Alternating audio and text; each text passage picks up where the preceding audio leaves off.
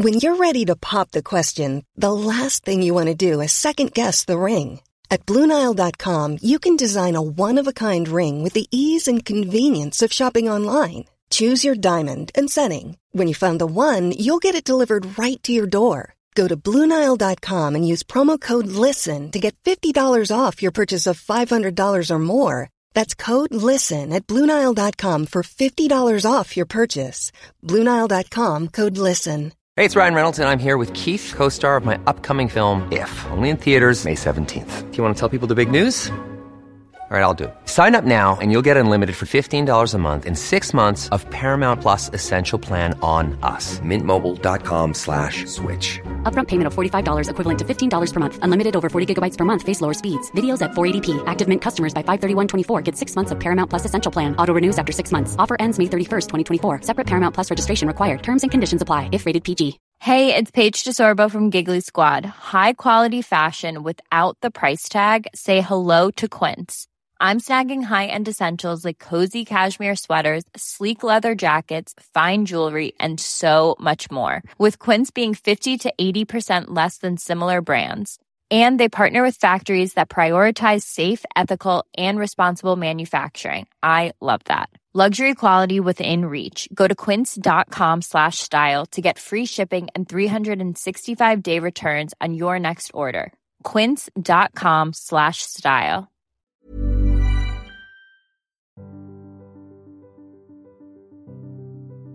Och hallå, hallå, god dag alla underbara lyssnare och välkomna tillbaka till ännu ett nytt avsnitt av världens bästa lyckopodd.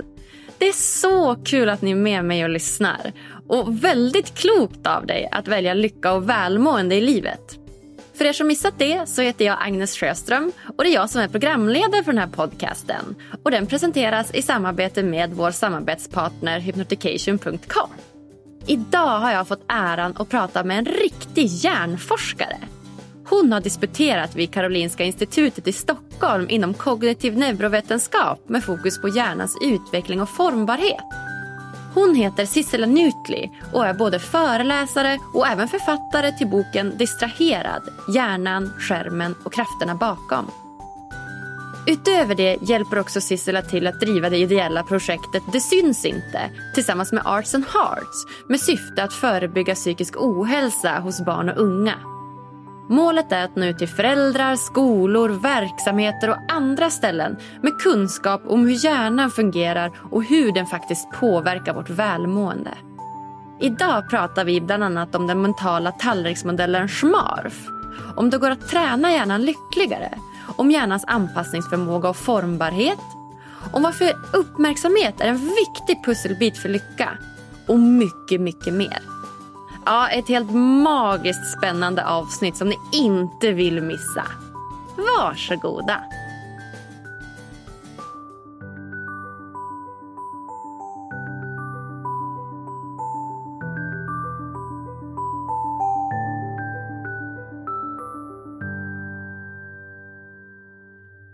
Äntligen får jag säga god morgon, god morgon till veckans gäst, hjärnforskaren Sissela Nattli. God morgon. Hur är läget? Ja, men det är bra här. Hur är det själv? Jo, men det, det, det är bra. Jag börjar komma till ro här igen. Jag berättade för dig om min eh, stressade morgon här när jag skulle upp till eh, universitetet och ta coronatest, så, vilket inte gick så bra. Men eh, ja, nu två timmar senare har jag fått ta mitt test och känner mig lugn igen. Ja, det är bra. Det får vi hålla tummarna att du, att du är frisk. Ja, men verkligen. Som sagt, jag har ju inga symptom utan det är min pojkvän som har haft symptom. Men eh, ja, vi bor ju inte tillsammans eller så. Vi har inte träffats på länge så jag kan inte tänka mig att jag har det. Men ja, man vet aldrig. Man får vara på den säkra sidan. Ja, det låter bra det. Ja. Har du haft det? Ja, men jag vet inte. Jag, jag tror ju det. Men eh, det var i, i våras så att eh, då fick man inte testa. Så att man vet inte. Vi lever som att vi inte har haft det. Så får man se. Ja men exakt, exakt. Man hoppas att eh, vi är sådana som inte blir drabbade så hårt. Alltså att man får den här supersjukdomen och att man knappt kan gå upp ur sängen utan att man ja, blir lite förkyld och kanske tappar lite smak och lukt en vecka. Mm, ja precis, det verkar vara så himla olika det där. Ja men verkligen. Men du, hjärnforskare Sissela, det är ju så himla spännande. Hjärnforskare. Jag har ju läst eh, en så grundkurs i biologisk psykologi. Och eh, då gick vi in lite grann på så hjärnans funktioner och hur hjärnan funkar. Och, ja, jag är så taggad på det här avsnittet. Ja, men vad, vad kul. Ja, jag är också taggad. Ja, vad härligt. Ja, men om, vi, om vi börjar liksom från början, hjärnforskare. Vilka, vilka är dina liksom expertområden? Vad har du gjort i livet? Min forskarbakgrund har varit fokuserad på barn och unga ganska mycket och eh, framförallt formbarheten kan man träna upp olika hjärnförmågor och eh, bli bättre på saker som vi annars förut har trott att man bara föds med och har en viss nivå som är förutbestämt av, av generna och ärftligheten. Um, så det har varit ganska mycket fokus för den forskargrupp som, som jag hör till på, hörde till på Karolinska institutet och sen så har jag nu mer och mer gått in på psykisk ohälsa och eh, tittat på kopplingen mellan vad vi ägnar oss åt, alltså vad vi lägger vår tid på och hur det är kopplat till vårt mående. Så det har blivit mer psykologi och tidigare var det mer då hjärnavbildningsstudier och titta på olika områden och förändring över tid. Kan man se förändringar i hjärnan baserat på vad vi har ägnat oss åt eller om vi har tränat på någonting till exempel. Så att formbarheten, att hjärnan faktiskt är formbar? Mm, precis, och även utveckling då. Så att, eh, jag var med på studier som följde eh, ungdomar och barn över lång tid och tittade på deras till exempel arbetsminne, alltså förmågan att tänka egentligen. Hur mycket kan man tänka på åt gången? Om utvecklingen av den var kopplad till någonting som man ägnade sig åt på fritiden till exempel, eller ja, hur mycket man motionerade eller an andra aktiviteter så att säga. Så följde vi dem över, över tid och kunde se att det faktiskt skiljer sig åt. I en av mina studier så såg jag att musikspelande, alltså att spela ett musikinstrument var kopplat till en liksom brantare utveckling av förmågan att tänka över tid. Gud, så spännande! Ja, men det var, det var jättehäftigt. Ja. Om vi börjar liksom rent grundligt då. Vad, vad händer rent biologiskt i hjärnan när vi blir lyckliga? Allt som händer i hjärnan är liksom förutbestämt till stor del för att vi är biologiska varelser som bara har ett uppdrag och det är ju att överleva hela tiden. Så att vi har en massa saker som vi inte kan kontrollera överhuvudtaget, utan det är ju överlevnadsfunktionerna som sitter alldeles djupt rotade, som vi har gemensamt med alla andra levande organismer i stort sett, som avgör puls och hunger och dygnsrytm och allt det där liksom. Och här har vi spår från 250 miljoner år tillbaka, så det finns inte mycket vi kan tankemässigt göra åt det, utan det bara sker och det är tur det. Men sen så har vi liksom nästa nivå upp som är just de här känslostyrda områdena. Man pratar om limbiska systemen och reptilfunktionerna egentligen, som vi också då har gemensamt med väldigt många andra djurarter. Och här har vi spår från 150 miljoner år tillbaka. Så om man jämför med de här nyaste pannlobsfunktionerna som bara har ungefär 40 000 år i mognad, så kan man ju förstå att så här, känslolivet är också till stor del automatiserat.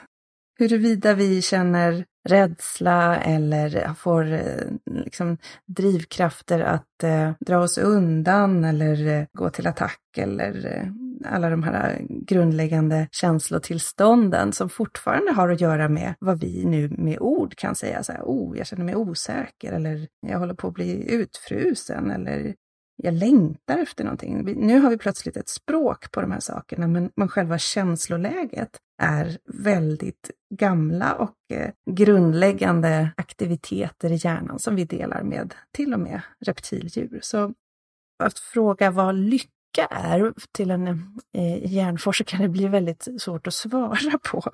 För att jag ser det mycket som momentära, alltså ögonblickliga aktiviteter i hjärnan som vi tolkar som en viss känsla beroende på vad vi har varit med om förut, vad vi har för språk, alltså vad vi har för möjlighet att sätta ord på den här kroppsliga upplevelsen som vi har och om det här var någonting som vi var överraskade av eller som vi har kämpat för att uppnå. Det finns massa olika saker som kommer sätta den här aktiviteten, den här kemiska, biologiska, elektriska aktiviteten kommer sätta det i ett kontext som, som vi tolkar på massa olika sätt, som vi till slut väljer att antingen kalla för lycka eller någonting annat. Det kan vara ett, ett rus eller bara lättnad eller ja, det finns ju massa olika ord kopplat till kanske samma aktivitet i hjärnan. Sen kan man ju prata om lycka liksom över tid och inte bara det här ögonblickliga, korta liksom, duschen av olika neurotransmittorer i hjärnan som ger upphov till den här liksom, kroppsliga känslan. Och man kan börja koppla in då till psykologiska termer och meningsfullhet och allt det här som jag tänker att vi kanske mer förstår lycka som. Vad är, vad är lycka för en människa i livet? Och alldeles kopplat från vad som faktiskt händer i hjärnan. Och där finns det ju ett helt annat svar. Ja men verkligen. Det är som du säger, man kan ju se lycka på två olika sätt och det blir ju två väldigt så vetenskapliga sätt. Så där ett är det här duschen av lyckorus som du pratar om och en är lite mer över tid långsiktig. Så här, hur, hur nöjd är jag med mitt liv och hur, hur ser jag framåt och hur har det varit och så. Om vi går bakom den här tolkningen, för att som du säger att ofta så får vi en känsla som vi då uttrycker i ord via en slags tolkning av den här känslan. Mm. Vad är det som händer rent biologiskt i kroppen när vi får det här äh, ruset? För någonstans så kommer det ju ifrån och vad är det som händer då? Mm. De områden som är inblandade är bland annat då liksom belöningsstrukturer i hjärnan, så striatum, som sitter djupt eh, nere i, i, i djupet av hjärnan i det här limbiska systemet de neurotransmittorer, de ämnen som är inblandade när man känner lyckorus, är oftast dopamin, serotonin, endorfin, det kan vara adrenalin, noradrenalin, alltså att man har ett förhöjt vakenhetstillstånd för att, mm, om man känner det där ruset verkligen. Och eh, beroende på om man känner det tillsammans med andra så kan det också vara oxytocin inblandat. Men det kan också vara ja, lite mm, mindre av olika. Det är liksom en balansgång och det är summan av alltihopa. Och, och det, det här är ju de som man lyfter fram som är då särskilt aktiva. Men hjärnan eh, har ju massor med andra substanser som är aktiva samtidigt också. Och ofta tror man att dopamin till exempel bara handlar om lyckorus, men dopamin är ju inblandad i fokus. Och det är, det är viktigt när vi ska veta vad vi ska eh, vara glada för till exempel. Vi måste ju kunna dirigera vår uppmärksamhet till till det som vi ska få en belöning ifrån dem. Eller tvärtom, om vi måste orientera vår uppmärksamhet till någonting som vi ska vara rädda för. Då är dopamin också inblandat. För att vi måste rikta vår uppmärksamhet till, till det som är potentiellt farligt. Många ämnen är inblandade i mycket och dopamin är också jätteviktigt för vår motorik till exempel. Men just den där lyckokänslan är en, en cocktail av lite olika neurotransmittorer, de som jag nämnde då. Neurotransmittorer, det är ett sånt fint ord. Ja. Just det. Så det är liksom en blandning av de här neurotransmittorerna då, som aktiveras i hjärnan när vi får ett stimuli utifrån som gör oss då glada eller lyckliga. Ja, ja, precis. Just det. Och då om jag tänker då, vi pratar ju om att hjärnan är formbar. Mm.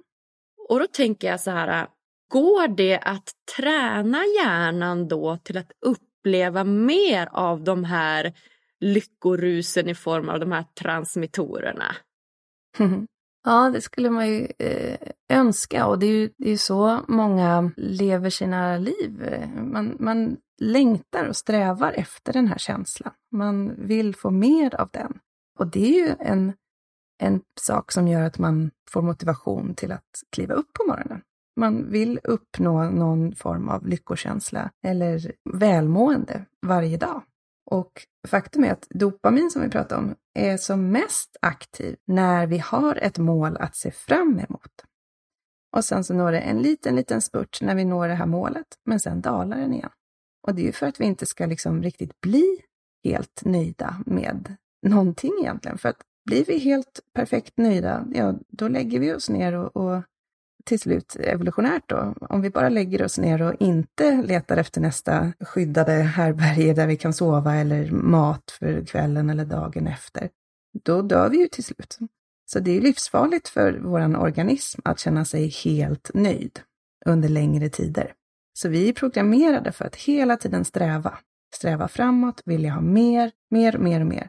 Och det var ju jättebra när vi levde i i en miljö där det fanns väldigt lite, där vi levde i brist. Det fanns inte tillräckligt med föda. Vi fick kämpa hela tiden. Och då är det väldigt, väldigt viktigt att vi har en en inneboende motivationskraft som då går på det här bränslet som dopamin är, som för oss framåt och gör att vi hela tiden kämpar. Men nu lever vi inte i brist. Nu lever vi i ett samhälle där vi har överflöd av mat, belöningar, socker, snabba kickar och information och allt det här. Så nu blir det väldigt tufft för våra gamla, gamla stenåldershjärnor att hantera allt det här överflödet. Så det som händer lite grann är ju en avtrubbning av hela det här belöningssystemet. Så vi tycks inte vara lyckligare nu. För det som händer är när man ändrar förutsättningarna så vänjer vi oss vid det. Systemet trubbas av till att hitta en ny basnivå. Så även när vi vinner på lott då eller eh, är med om någon fruktansvärd olycka så ser man att de här eh, korta förändringarna i välmående eller lycka som kommer efter en sån här stor livsförändrande upplevelse, de mattas av så småningom. Och vi återgår till det grundläggande lyckoläge som vi hade innan den här stora förändringen. Vi vänjer oss. Vårt dopaminsystem och belöningssystem vänjer sig vid de här nya förutsättningarna hela tiden. Just det betyder dock inte att man inte kan påverka sin lycka. Men de här stora, lite mera statiska, eller vad ska man säga, enskilda händelseförlopp som gör att någonting stort händer som påverkar våra liv, de vänjer vi oss vid efter en tid. Just det, okej. Okay. Så det är alltså svårt att träna substanserna i hjärnan att komma oftare och mer. Snarare tvärtom, att det liksom mattas ut och blir någon slags nivå där man varken har liksom höga toppar eller djupa dalar. Rent evolutionärt. Ja, både och. Alltså det som är då är att de här livsförhållandena, det är de vi vänjer oss vid, som är ganska konstanta är du gift så är du gift. Så det, det som du får en euforikänsla kring i början, det är kanske själva beslutet att du ska gifta dig eller att det är bröllopet eller att ni flyttar ihop eller någonting sånt. Sen så blir det också vardag och det vänjer man sig vid. Så själva faktumet att man är gift kommer sen inte påverka ens lycka till, till, till vardags, utan den kommer gå tillbaks till ungefär de nivåer som var innan man blev gift. Däremot så ser man också i forskning att man kan påverka sin lycka genom att ta aktiva beslut och utföra handlingar.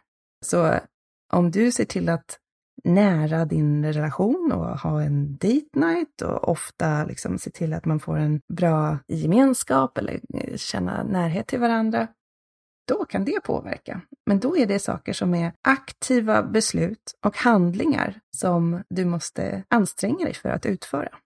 Och de har en effekt på din lycka. Aha. Så att man kan påverka lyckonivåerna rent biologiskt genom att ta de här aktiva handlingarna?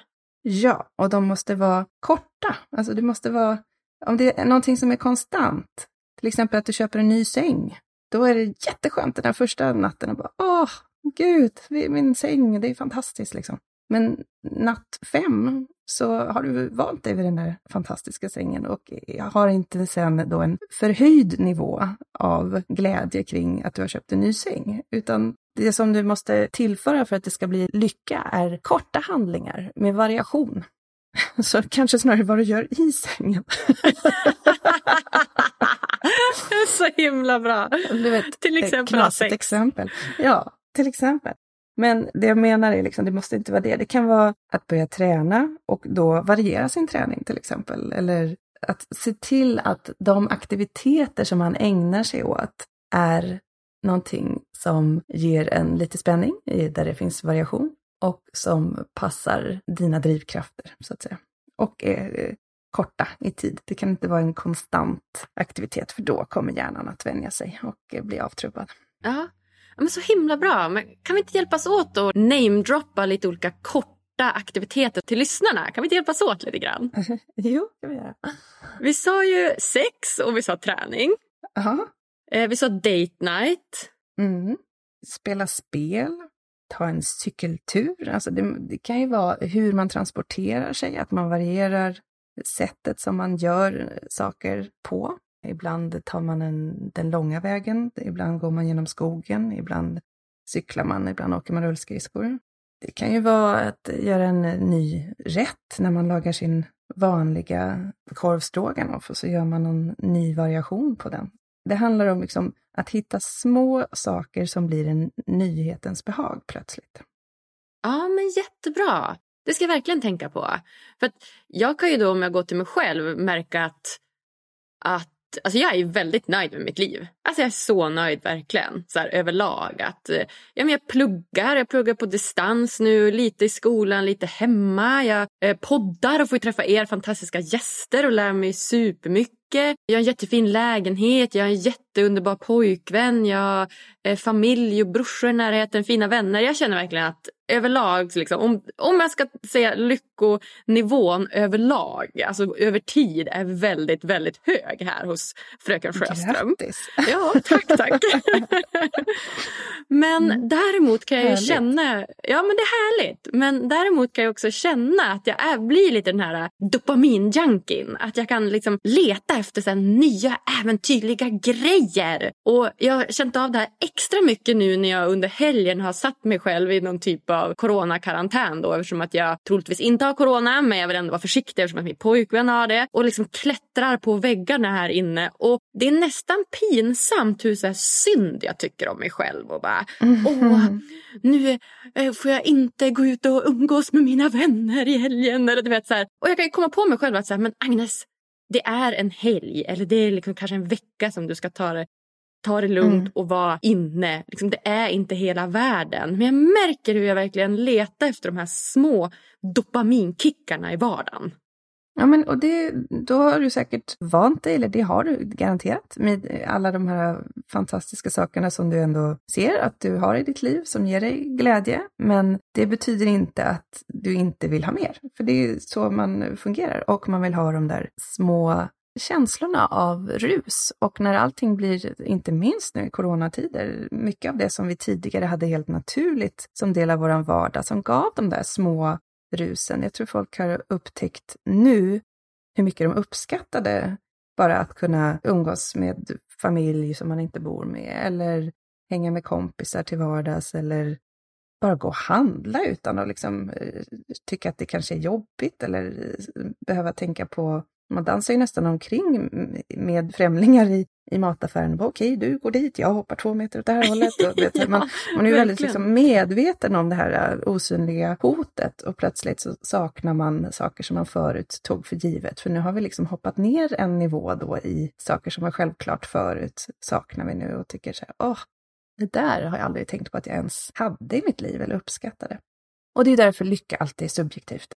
Ökar man sitt liksom välstånd, om man tittar på sådana här liksom socioekonomiska studier och man mår bättre, man känner sig mer lycklig när man har nått en viss grundnivå. Alltså, vi mår bättre om vi kan nå upp till att få alla våra grundläggande basbehov mötta och ha en trygg eh, situation där vi har mat på bordet och ett hus, och liksom tak över huvudet och allt det här. Och att sen är det liksom upp till en viss nivå av att man blir lite lyckligare ju mer inkomst man har. Men sen slutar det. Alltså vi blir inte lyckligare ju mer pengar vi tjänar. För att vi vänjer oss vid en viss nivå. Och om det där pengarna inte också kopplas till att vi uppnår mer meningsfullhet eller saker som ligger nära våra kärnvärderingar så har pengarna i sig ingen, ingen betydelse för vår lycka. Så att vi, vi vänjer oss vid det som vi har och det man söker efter är då de här små vardagliga kickarna. De söker alla, oavsett om man heter Zlatan eller eh, har hur mycket pengar som helst eller eh, ja, Pewdiepie eller mm, ja, alla söker efter små kickar. Och de kan vi få på väldigt olika sätt. Alla är inte likadana utifrån vad vi går igång på, men alla behöver eh, saker som får oss att kliva upp på morgonen. Mm, verkligen, verkligen. Ja, jag ska skriva en lista nu efter det här med så här, nya saker jag vill göra. Nya maträtter jag vill äta. Nya aktiviteter jag vill prova och bara beta av de här en efter en sen. ja, vad härligt. Men du, då tänker jag så här att vi har ju fått den här, den här hjärnan som liksom skapades för men, flera hundratusen år sedan och det är den vi har att att jobba med alla, liksom alla på den här, på den här jorden. Mm. det jag funderar på då, är det någonting som vi bör undvika att utsätta våra hjärnor för för att liksom bli så lyckliga eller välmående som möjligt. För hjärnan är ju inställd på att leta efter faror och hot rent biologiskt. Den är ju liksom inställd på det. Och därför undrar jag, finns det något vi kan göra åt det? Jo, men det, det finns det ju. Det är lite olika saker jag tänker på här. Dels är det vad vi ska undvika mest. Tittar man på all forskning som har både med vår liksom fysiska hälsa men också vår mentala hälsa så är ju det här med långvarig stress ska vi verkligen försöka undvika.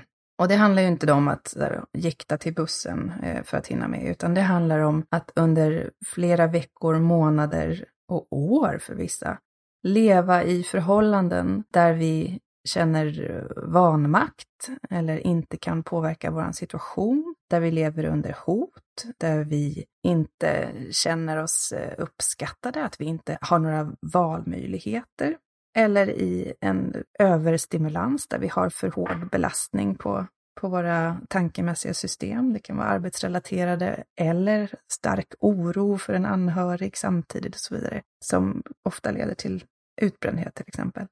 Det ska vi undvika så mycket vi bara kan, för det här är kopplat till en frisättning av kortisol och det är ju en neurotransmitter som är ett eh, hormon också och det ska helst inte cirkulera fritt i hjärnan, utan det har massa funktioner som hjälper oss att överleva förstås. Men långvarigt fritt cirkulerande kortisol i hjärnan är toxiskt. Det är giftigt för nervcellerna. Och nervcellerna har då inget val förutom att då ta bort kortisolet och det enda sättet som de kan göra det är att suga in kortisolet i själva nervcellen och döda av den nervcellen. Så fritt cirkulerande kortisol i hjärnan dödar nervceller. Det här sker både i områden som har med vår minnesinlagring att göra, hippocampus, eh, som ska hjälpa oss både med att orientera oss i tid och rum, men också att skapa nya minnen. Men det sker också i liksom, pannlobsfunktioner som har med uppmärksamhet att göra. Så man, tidiga tecken på att man ligger lite risigt till vad det gäller just eh, stress i hjärnan är ju att man blir tankspridd, man tappar tråden, eh, man börjar tappa ord och ja, får en, en förvirring som kan vara kopplat till det här. Så man ska verkligen sätta sin egen hälsa och sin återhämtning, för det är ju oftast det det handlar om. Vi klarar ganska mycket stress så länge vi kan återhämta oss emellan. Men får man inte till den här återhämtningen så får man då det här fritt cirkulerande kortisolet och det kan ta väldigt lång tid att komma tillbaka när det har väl startat igång de processerna. Plus att det är förhöjd risk för massa andra sjukdomstillstånd. Då. Så att, eh, om det är något man ska undvika så är det långvarig stress. Det ska man verkligen ta på allvar och se till att man får sina grundläggande behov tillgodosedda. Och det finns ganska mycket forskning på vad de här behoven är. Det är liksom balans i sju olika områden egentligen. Den mentala tallriksmodellen. Den mentala tallriksmodellen, alltså, vad, berätta mer, vad, vad är det? Ja, det är en, en modell sammanställd av eh, två forskare som heter ja, Rock and Siegel. De har tagit fram då The Healthy Mind Platter. Och um, jag driver ett projekt som heter Det syns inte, där vi har eh, bearbetat det här bland annat eh, för att vi fokuserar på att ta fram information och kunskap för unga och vuxna om hur man kan förebygga psykisk ohälsa och hur man kan stärka sitt välmående. Och då utgår vi från det här och vi kallar det för den mentala tallriksmodellen, eller till och med, den har en akronym nu som har blivit SMARF. SMARF? ja, SMARF. Så i våran, i våran podd så har vi till och med SMARF hits. Eh, där vi har en liten, eh, ett litet potpurri med låtar med SMARF hits så att man lättare ska komma ihåg vilka de här sju olika delarna är. Men gud vad roligt! Vill du inte dela med dig? Jo, absolut. Så S är då för sömn förstås. Och det här kan man inte trycka på nog hur viktigt det är med sömn. Och det, det, är en sån tydlig koppling när man tittar på forskning mellan att sova för lite och ha en ökad risk för depression till exempel. För vi blir mer känslomässigt styrda och vi får liksom trappa ner resurserna som vi kan lägga på våra smartaste tankar när vi är trötta. Hjärnan talar om för oss att säga okej, okay, nu är vi trötta, vi får, vi får ägna oss åt must do activities, liksom core activities bara. Så vi kan inte hålla på att ta andra människors perspektiv och vi kan inte hålla på att tänka glaset är halvfullt och tänka logiskt på konsekvenser eller liksom reglera våra känslor, utan nu kör vi bara. Det, det är survival mode. Och så blir det när vi är trötta och det ser man liksom redan efter en natts sömnbrist. Men går man omkring många nätter och sover mindre än sex timmar per natt till exempel, då ökar risken för, för depression flera hundra procent. Så att det här kan man inte trycka på nog. Och, och, i våra studier med unga nu med Det syns inte-projektet så det ser inte så ljust ut med hur unga människors sömnvanor ser ut, tyvärr. Så det här är hög prio att faktiskt fixa till sömnhygienen för, för alla, särskilt unga. Men okej, okay, så jag fastnar redan på första här. Schmarf-modellen S, sömn. Eh, C är chilltid. Vi behöver tid där vi inte har några liksom, ambitioner om att prestera, där vi faktiskt bara får ta det lite lugnt och återhämta oss och göra vad vi än känner att vi får ut någonting av, där vi inte som sagt behöver prestera. Och det kan vara sociala medier, scrolla eller sitta i soffan eller göra vad som helst, bara det innehåller något som känns nice och lugn och ro för en, en själv. Um, Schmarf, SCH. Nu kommer järnvila. Järnvila är tid där vi inte ägnar oss åt saker där vi stimulerar oss med information eller underhållning utifrån. Så alltså tid när vi inte ens lyssnar på en podd som okay. du gör nu. Ja. stäng av, stäng av! Nej. no, det skulle mer vara chilltid, att uh, lyssna på en podd till exempel. Men uh, järnvila är alltså verkligen tid där man får reflektera lite över sina egna tankar, kanske ägna sig åt meditation eller bara djupandas.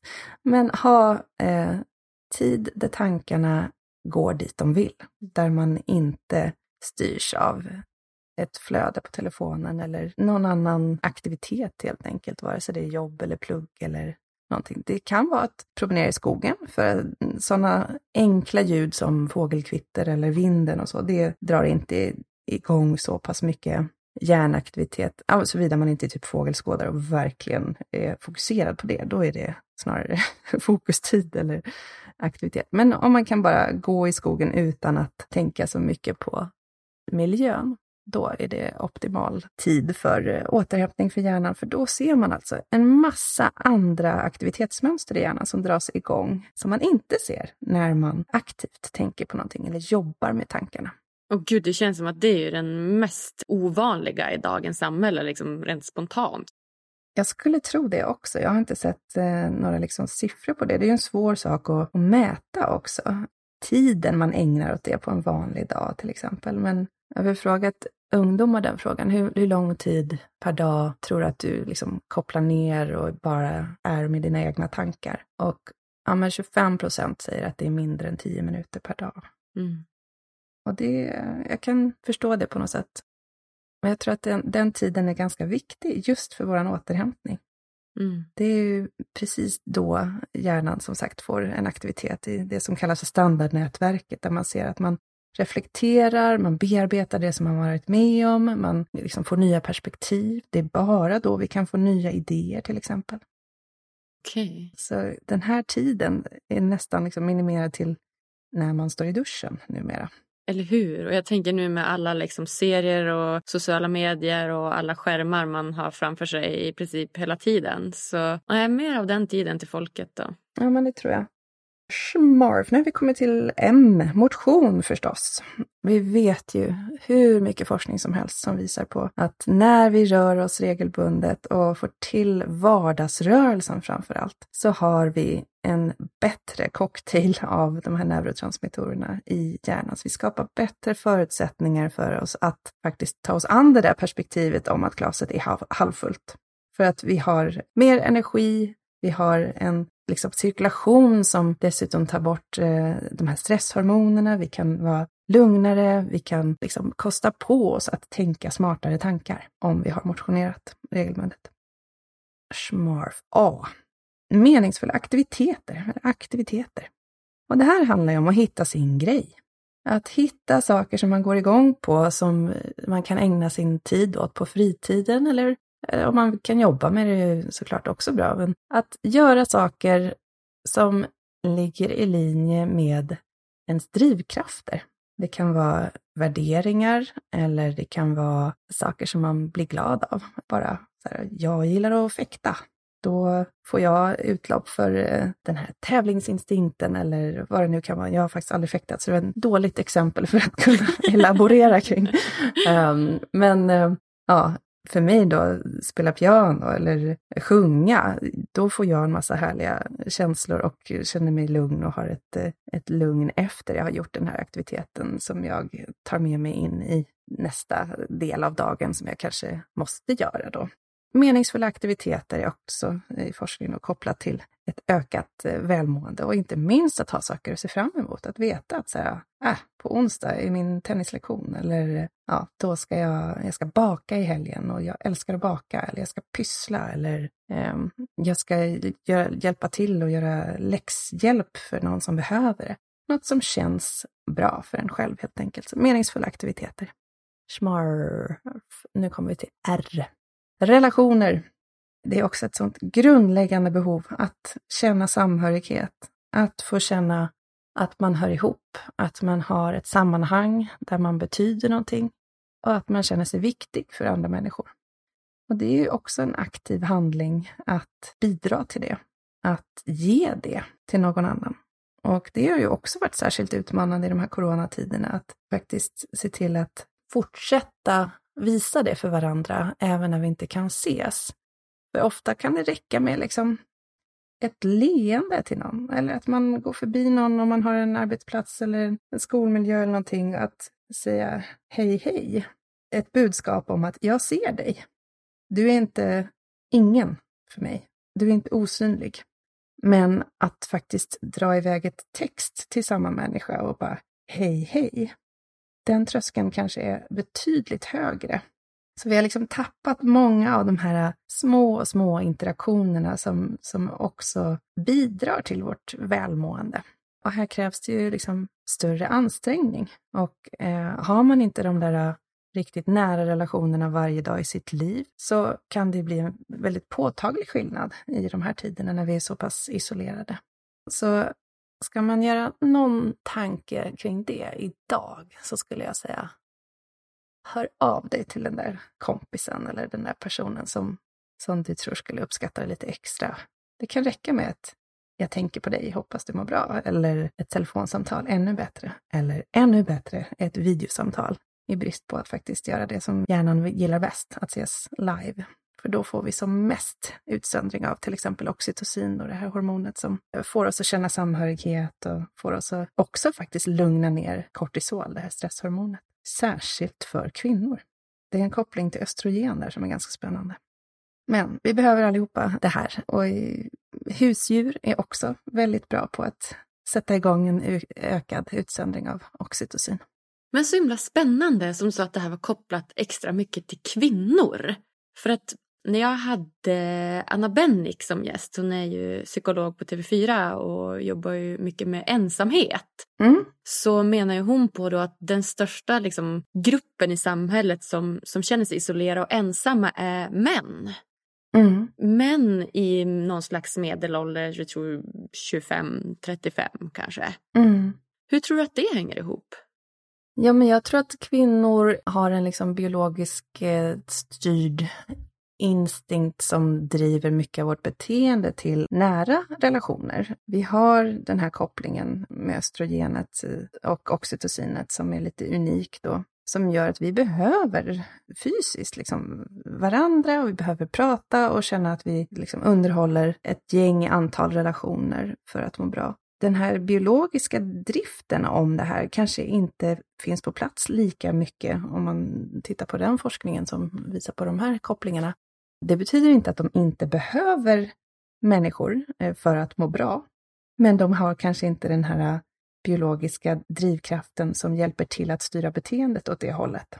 Just den här naturliga med eh, lusten Nej. och viljan. Mm. Nej, men det, det, jag fattar. Mm. Men de behöver sannolikt relationer precis lika mycket som, som kvinnor och kanske ännu mer, kanske lika mycket, vad, vad vet jag. Men den här liksom, biologiska kopplingen som kvinnor tycks ha, som är kopplad till då oxytocin och östrogen, finns inte där som, som hjälp kanske då att driva på de här beteendena där man faktiskt plockar upp luren och bara säger hej, hur är läget? Jag ville bara småprata lite.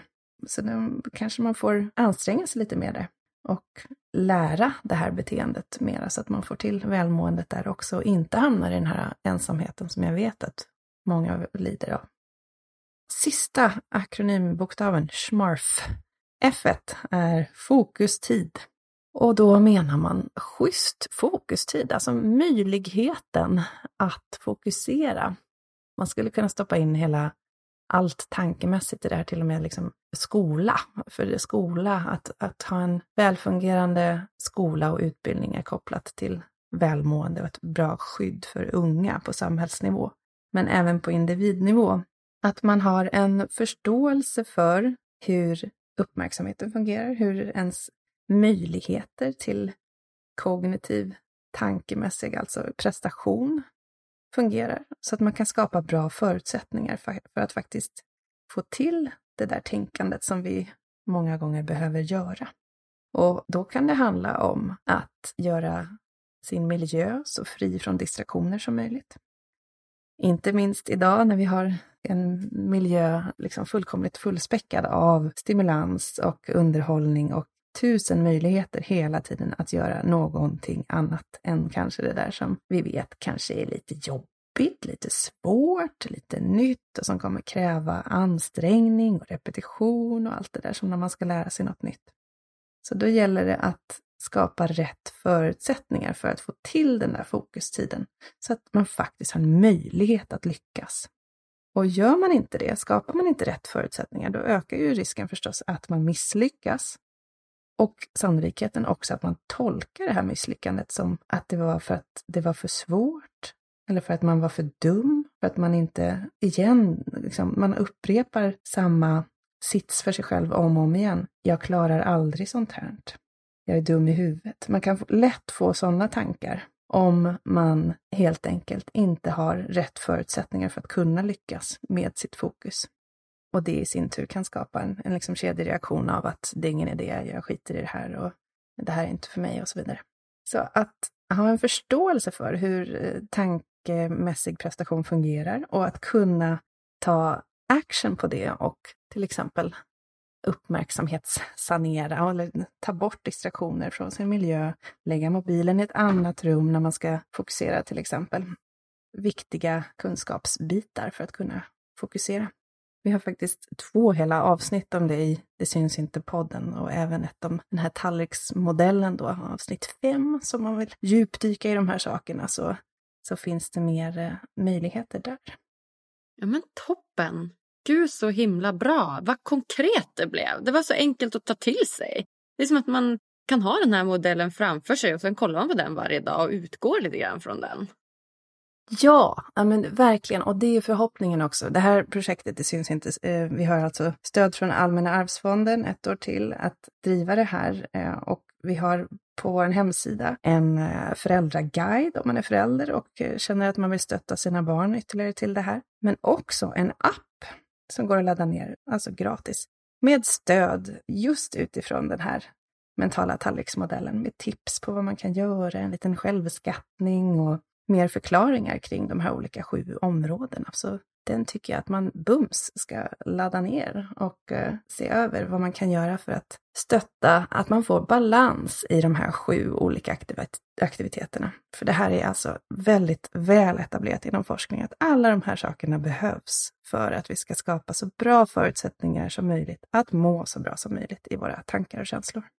Wow! Alltså, jag kan verkligen se med den här modellen liksom på skolor att man liksom lägger in det här som någon slags obligatorisk eh, tid i skolan. Att så här, tänk om man gjorde det här typ varje måndag morgon, typ eh, en timme. Att man så gick in och typ svarade på några frågor som till slut gjorde att man fick den här modellen framför sig och så se typ så här, hur mycket mycket av varje del man har i sitt liv och så kan man då själv som ung titta på den här och bara aha just det jag har för lite av det där men jag kanske måste göra det så att man själv blir medveten. Exakt! Och det är precis det som är vår eh, dröm och ambition att vi ska kunna utveckla om vi, om vi får eh, ja, utökat... Eh, vi behöver stöd egentligen för att kunna fortsätta det arbetet, men det, det skulle vara drömmen, för jag tror precis som du att man måste själv få kunskap om det här för att kunna ta action på det här. Och det kan inte riktigt komma utifrån, utan det här måste man aktivt vara en del av för att det ska bli de välgörande effekter som man ser i forskningen. Men wow! Men om, då, om vi tänker nu att vi har spelat in det här avsnittet klart och ska vi skicka det till någon som är liksom högt uppsatt som kan liksom påverka det här. Vem ska vi skicka det till då? Ja, alltså det, det här borde vara del av skolan. Så att um, Peter Fredriksson på högsta, eh, chefen på Skolverket behöver eh, ha den här informationen. Och eh, liksom ministrarna som eh, har med både hälsa och eh, digitaliseringsministern. Och egentligen borde det här vara en så pass grundläggande bit i hur man organiserar ett samhälle. För till exempel, det kom en rapport nyligen från BRIS som visar att unga vill röra på sig men känner sig begränsade av de förutsättningar som finns i deras närmiljö. Så det här har att göra med hur man bygger skolor, liksom hur stora skolgårdarna ska vara, lekplatser. Hur kan vi skapa en fysisk närmiljö som främjar rörelse till exempel? Folk går rakt upp och ner på gatan, men så fort det finns en, en hopphag eller en klätterställning, då gör man det. Alltså vi uppmuntrar till viss rörelse genom hur vi planerar vår stad eller vårt land. Så det här behöver vara med i liksom, stadsplanering och hur, hur man bygger samhälle också utifrån hur skapar vi schysst fokustid. Vi kan inte ha öppna kontorslandskap eller glasväggar mellan klassrum till exempel. Vi är inte funtade så, hjärnorna är inte byggda för att klara av det. Ja, men spännande Sissela, vi får sätta oss ner efter det här och skriva upp typ så tre personer som som skulle behöva höra det här, liksom högt uppsatta från Skolverket. Så skickar vi det till dem och sen får vi hoppas att vi får något positivt gensvar. Ja, absolut. Snyggt. Super. Du, jag tänker att tiden börjar rinna ifrån oss lite här. Eh, men jag tänker att vi ska gå in på de sista frågorna som jag brukar ställa till mina gäster. Mm. Och eh, den första frågan är ju då, vad gör dig riktigt lycklig? Hmm, det är nog att se mina barn lyckliga, kort och gott.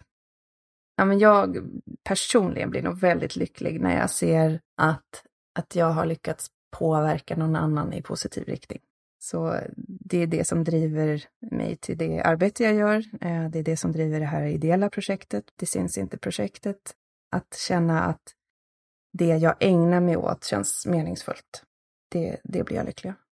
Om du fick ge lyssnarna en utmaning som de kan göra varje dag för att bli lite lyckligare, vad skulle det vara då? Då skulle jag nog säga att det är nog det där lilla i relationerna. Att höra av sig till någon och bara säga Hej, jag tänkte på dig. Bara checka in och försöka vara eh, en betydelsefull person i någon annans liv. Och då kommer det komma tillbaka till en själv. Mm. Flera gånger om. Och då antingen digitalt eller fysiskt? Ja, alltså nu i de här begränsande tiderna så på de sätt man kan. Ja, men superbra. Vem hade du velat ska gästa Lyckopodden? Ooh. Um, Anna Tibelius Bodin skulle jag säga. Hon är också hjärnexpert. Superpedagogisk, pratar gärna om det som jag också har pratat om nu och utifrån de här olika neurotransmittorerna och så vidare. Hon är superpedagog och har jobbat jättemycket i skolan åt, åt ungdomar. Så hon skulle kunna vara en person. Uh, alltså, oh, det finns flera. Uh, Malin Gutestam på samma tema, också jätte, jätteduktig inom precis uh, detta område. Gud vad smal jag är känner jag. bara så här, exakt det som jag tycker. nej men, ehm, ja men jag vet att du redan haft flera av andra favoriter. Navid Modiri till exempel har du redan haft. Och, mm, riktig eh, favorit. Ja, verkligen. Mm, Maria Alin kanske, porrfrågan. Oh, jag har spännande. gjort ett stort TED-talk nyligen som har blivit jättepopulärt globalt. Um, mm. Ja, men jättebra. Jag är supernöjd. Tack snälla. Det, vi kanske kan pratas vid lite efter det här så får du ge mig lite kontaktuppgifter om du har. Absolut. Yay! Yes. Ja, nej, men eh, om man vill komma i kontakt med dig då, Sissela, hur gör man då? Ja, men det syns inte.se hoppas jag att ni kliver in på, för där finns allt möjligt om det här projektet som vi driver vidare. Sisselanatli.com är också en, en hemsida för mig personligen. Och um, ja, och där finns det ju mer också. Jag har ju skrivit en bok om det här som vi har pratat om också nu, som heter Distraherad. Hjärnan, skärmen och krafterna bakom. Så den kan man hitta mer information om där också, om man är nyfiken på mer. Mm, så himla bra. Ja, nej, är det något eh, slutligen som du känner att du vill dela med dig av till lyssnarna innan vi lämnar varandra? Mm, jag tror att jag har sagt det klokaste jag kan. nu blir det bara utför härifrån. Jag är jättenöjd. Jag ska verkligen ta med mig den här tallriksmodellen och sitta och fila lite på den och fundera över den här senare idag. Jag säger bara tack snälla, snälla, snälla Sissela för att du kom gästa oss här på Lyckopodden. ja, men tack Agnes, det var jättekul att vara med. Ja men wow hörni. Jag som trodde tallriksmodellen var helt förlegad. Och så kommer Sissela med en helt ny och fräsch vision. Wow. Ja, alla ni föräldrar och, och lärare där ute. Presentera den här mentala tallriksmodellen för era barn. Jag tror stenhårt på den och tror att både ni och barnen vinner på det. Tycker du det här var lika bra som jag? Gå gärna in på iTunes eller Podcaster och ge oss så många stjärnor som du tycker det här avsnittet förtjänar. Du hittas också på alla sociala medier under namnet Lyckopodden. Och du, tack för att just du lyssnar. Vi hörs på tisdag igen. Tjingeling!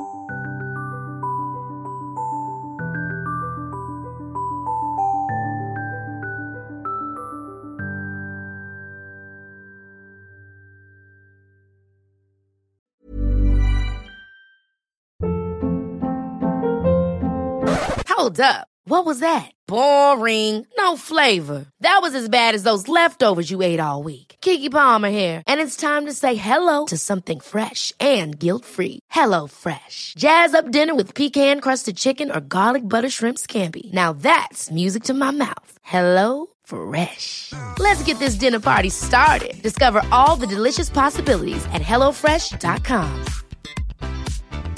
Hi, I'm Daniel, founder of Pretty Litter. Did you know cats tend to hide symptoms of sickness and pain? I learned this the hard way after losing my cat, Gingy. So I created Pretty Litter, a health monitoring litter that helps detect early signs of illness by changing colors, saving you money and potentially your cat's life. Pretty Litter is veterinarian developed, and it's the easiest way to keep tabs on your fur baby's health right at home. Go to prettylitter.com and use code ACAST for 20% off your first order and a free cat toy. Terms and conditions apply. See site for details.